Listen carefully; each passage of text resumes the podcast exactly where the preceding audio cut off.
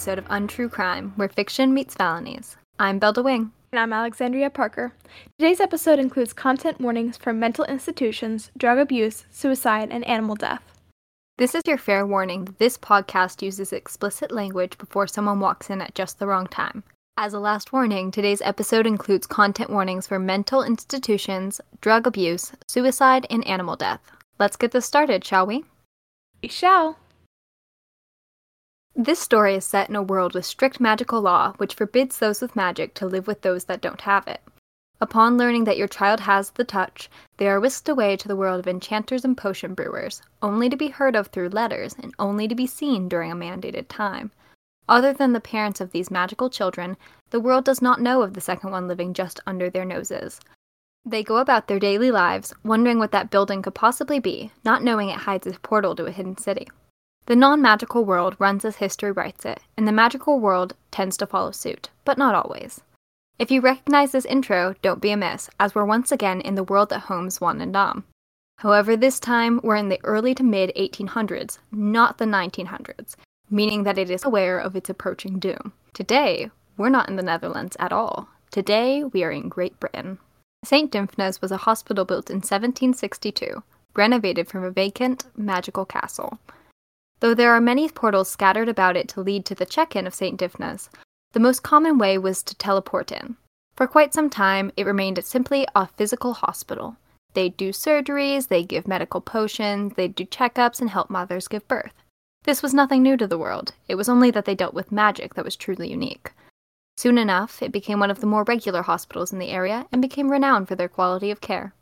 Of course, with their high standard of care and the amount of patients coming to and from, it only made sense to expand.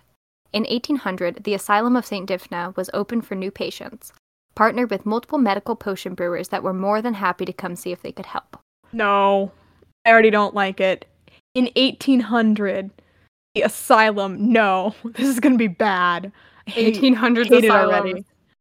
You know, even mental health institutions today are not perfect about treating their patients well. And in the 1800s, it was worse. It was a lot worse. Significantly worse. I think there's a point where I even mention it where it's like, nope, it was bad. If you think you know it was bad, it was bad. Yeah. I, mm, I'm not thrilled. I know. Continue on. I know. Okay, let us let us continue. I shall. Okay. That sounded very. That sounded very 1800s. Let's just let continue. continue. I, I shall. oh, look! The next line is about this being a horrible situation. Okay, oh my excellent. goodness. Okay, excellent. Perfect. If you've ever heard of a mental institution from this period of time, you'll know that this was not good for patients, no matter how good they claimed it to be. Treatment was not refined, therapies were intense, schedules were poor, and they had a long way to go in the field of magical and normal psychology.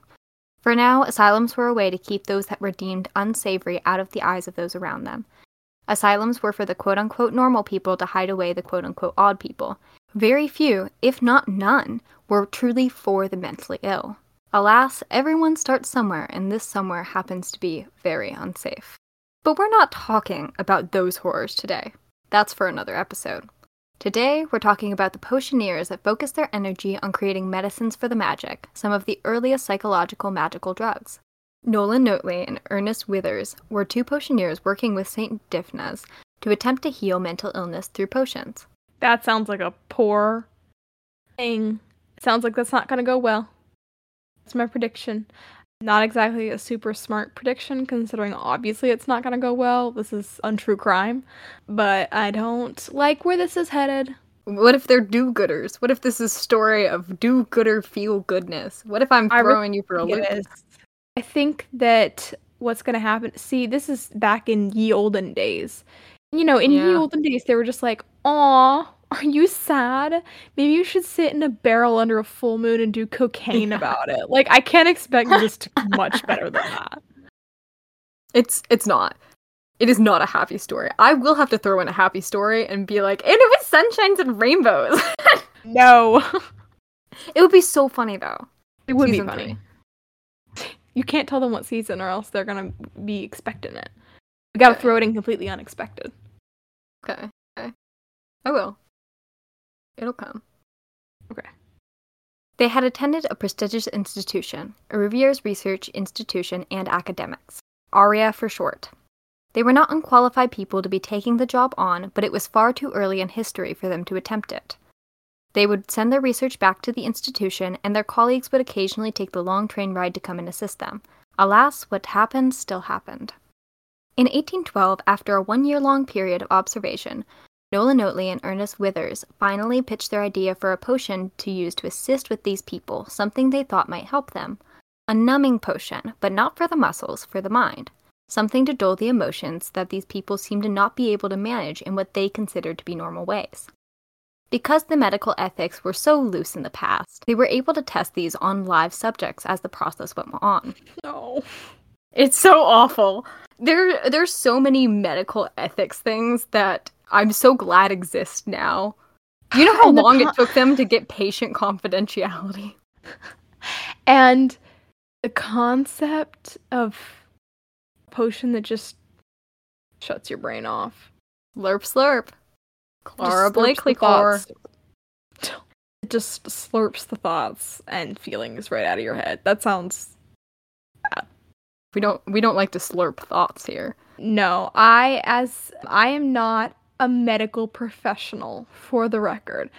I know Neither next nothing about biology actually, but I think that taking people's emotions out of their head, just kind of yoinking them out of there, I feel like that's not the best idea.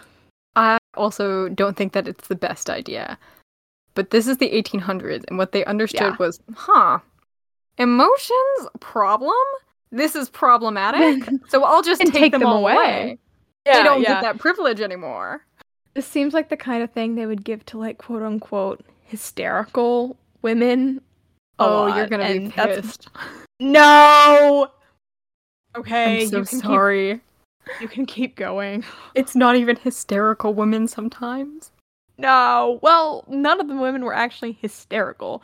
It's just they were like, "Oh, I'm sorry. Do you suffer from postpartum depression? How about we make you sit in a quiet room with nothing to do so that you can settle down because surely that's going to help."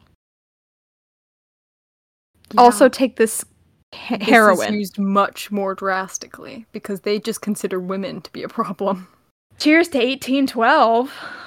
Yay, 1812. No one suffered anything major, but it is relevant that they did do human testing. Or enchanter testing, that is. Finally, after many, many names, in 1813, the first usable dose of torpen was created. It was not exactly what they wanted, but it was good enough. It dulled emotions drastically for periods of 13 to 21 hours, depending on the purpose. If my y- medical professional came to me and said, Hey, I have this brand new drug for you to try.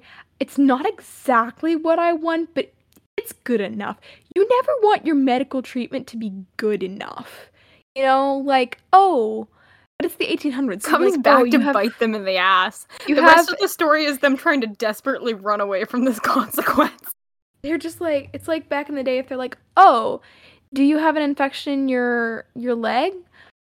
Well, we can solve that problem. We'll cut it off and we'll call that good enough. Because guess what? If there's no leg, there's no infection. No leg, no hurt. If if my doctor ever was like, "Yeah, here, this will be good enough." I would feel upset. So we also have to remember that these people in the 1800s were in a mental institution, which means that they just handed it to people and were like, drink. I Consume. consume. Down it. Shots. What is it? We don't care. You don't need to know. You're a woman. Drink it. Do it. Do you not trust us? We're doctors. And also, you've been assigned here, so you're gonna drink it. Actually, you you are ADHD, so you don't deserve to know what's in your medication. Do you have Fuck it. depression? Well, fuck you. Not anymore. you have nothing now. You want to have Oh, I'm- depression or nothing? I'm sorry. Do you have autism? Well, I guess you just don't deserve to know what you're you're consuming uh, when we give you drugs. Drink. Just just drink it. Drink. Blah, blah. When used properly, there was an essence of emotion, but something too far for the user to reach. The emotions would return to them at a slow pace, letting doctors know when it might be time for another dose. Unfortunately, this is when it was used properly in a perfect world, but this world is far from perfect. Doctors began to use it to treat anything that they could not handle mania, psychosis, a breakdown, grieving, anything. Sometimes it would be prescribed to women with eccentric personalities to calm them down enough for their husbands. Other times it was. Uh, that scared me. Jump scare. Sorry. I'm sorry. I'm that was sorry. the true crime of the untrue crimes. Other times it was given before funerals, so one would not have to suffer during the funeral itself. They were not loose with it, but it was one of very few options, so they were perfectly fine using it very liberally. Overdoses were common, as dosage size varied person to person. Exact portions seemed to be something that they were still ironing out when Torpen was allowed to be used by the general public. When it was overdosed on, it would not dampen emotions, but remove them entirely. The return of emotions would not be slow and gradual, with them being given time to adjust to their returning feelings, but it would become incredibly rapid. In records now held by the magical government, it is claimed that people would get the emotions back just as fast as they had downed the potion. If they'd drinking it all in one breath, they'd get every emotion that had occurred in the background in one swift breath. It was unpredictable, overwhelming, and world shattering. Fainting was not uncommon when overdoses were off. I realized our wonderful listeners cannot see me, so just so everyone knows, I'm rolling my eyes. I also could not see you. I was reading, so Yeah. I, I like that aggressive blink though. That was that was pretty nice. In appearance, Torpen was golden color with shifting magic Shiny. that was slow. And yeah, it was shiny. It was a shiny little potion. Well, at least it's shiny. If if it's gonna be a detriment to society, the least it can do is be a shiny detriment to society. It is very shiny and it moves really slow. So it, it I like almost shiny moves things. slow in time, where if you turn it, it's gonna take forever. It's it moves like molasses if or not even Mm. like molasses, like water if you slowed down the timing of water. Okay, I fuck with it. Yeah. Okay. Yeah. It, because it slows down emotions. It's pretty it's pretty good world building if I do say so myself. Oh hell yeah. Its taste was similar to that of weak tea and iron. If Torpen was off, it would have a stronger herbal taste, but the appearance itself would not change. This made it difficult to recognize when Torpen was brewed incorrectly, as it would be up for the user to take that risk. It is unknown how common this was. When brewed incorrectly, there was a risk of losing emotions entirely for periods of months, years, and even permanently, though at the time they couldn't prove how long it would last. Without emotions, patients did unpredictable things for those that had emotions. The person no longer regards their own personal safety, frequently ignoring their needs until they die of starvation, hydration, or doing something that they believed to be safe, but their body was unable to perform. More times than not, they would become solely goal oriented and do anything it took to achieve that goal, even if it would not provide them anything good. Because of this, it was not uncommon for Torpen users to make active attempts to kill others that they deemed immoral. They were also often released from the institution as they acted fine until they were let out, as it would best suit their goal. I feel like it's it's dangerous in that way, but even if like you weren't on a horrible dose of torpen, that could still be dangerous. Like if you don't have emotions, that means you don't care about other people.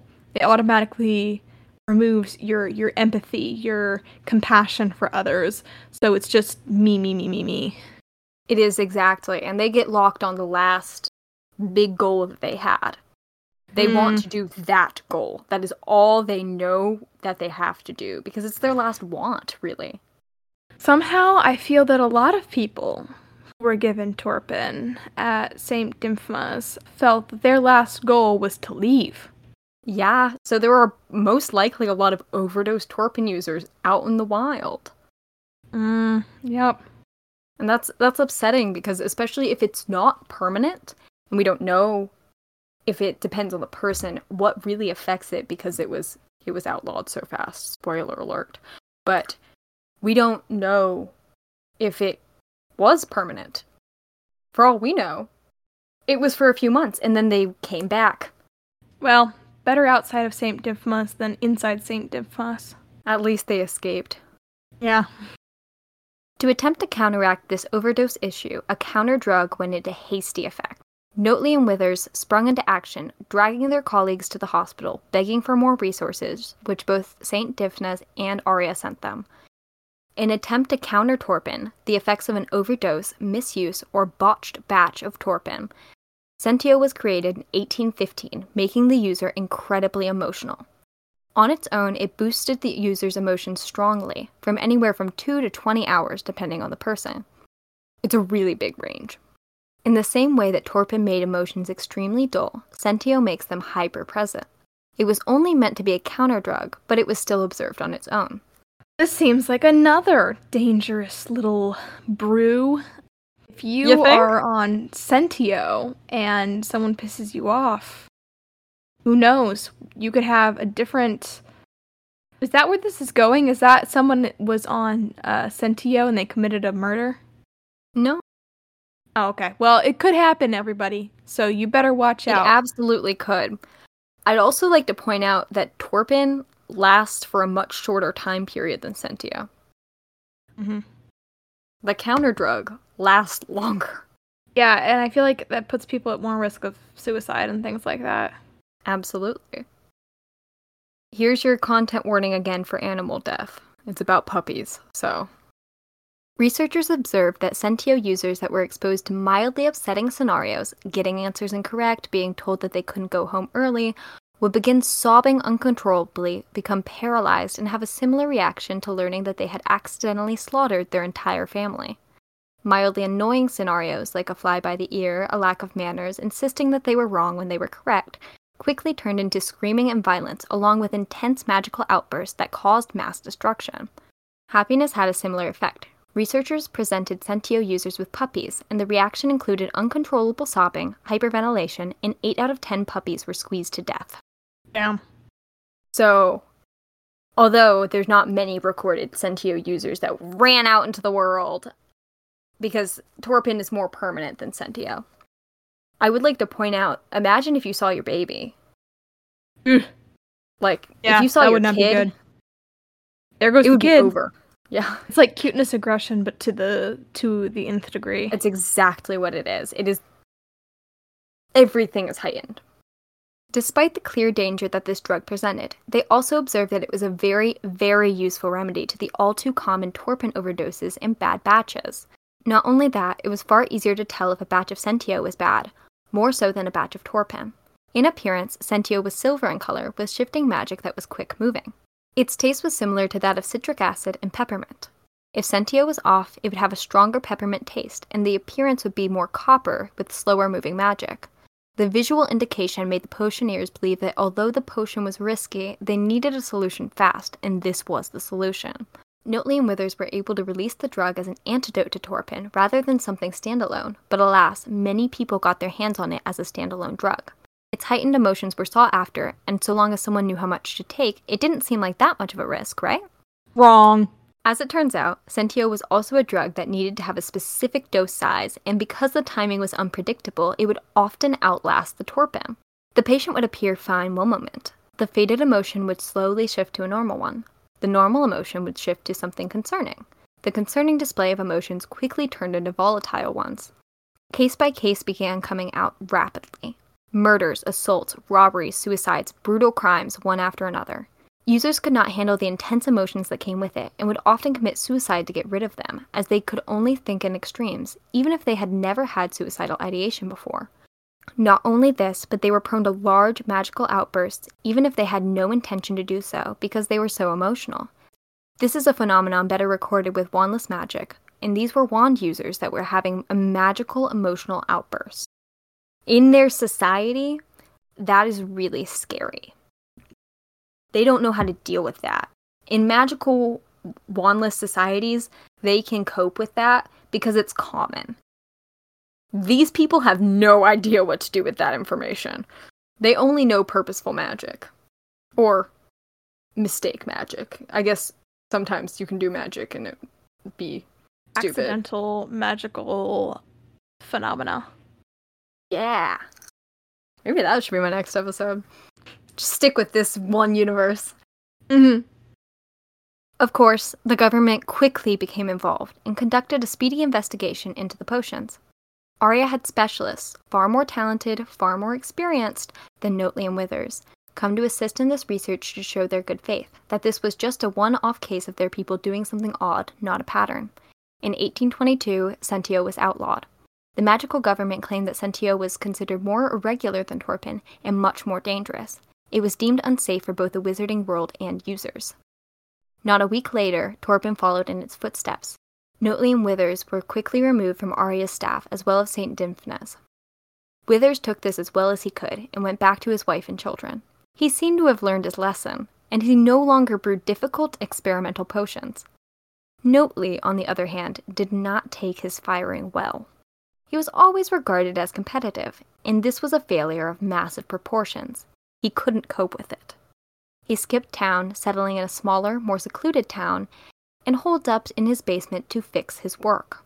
With no more test subjects, he resorted to using himself.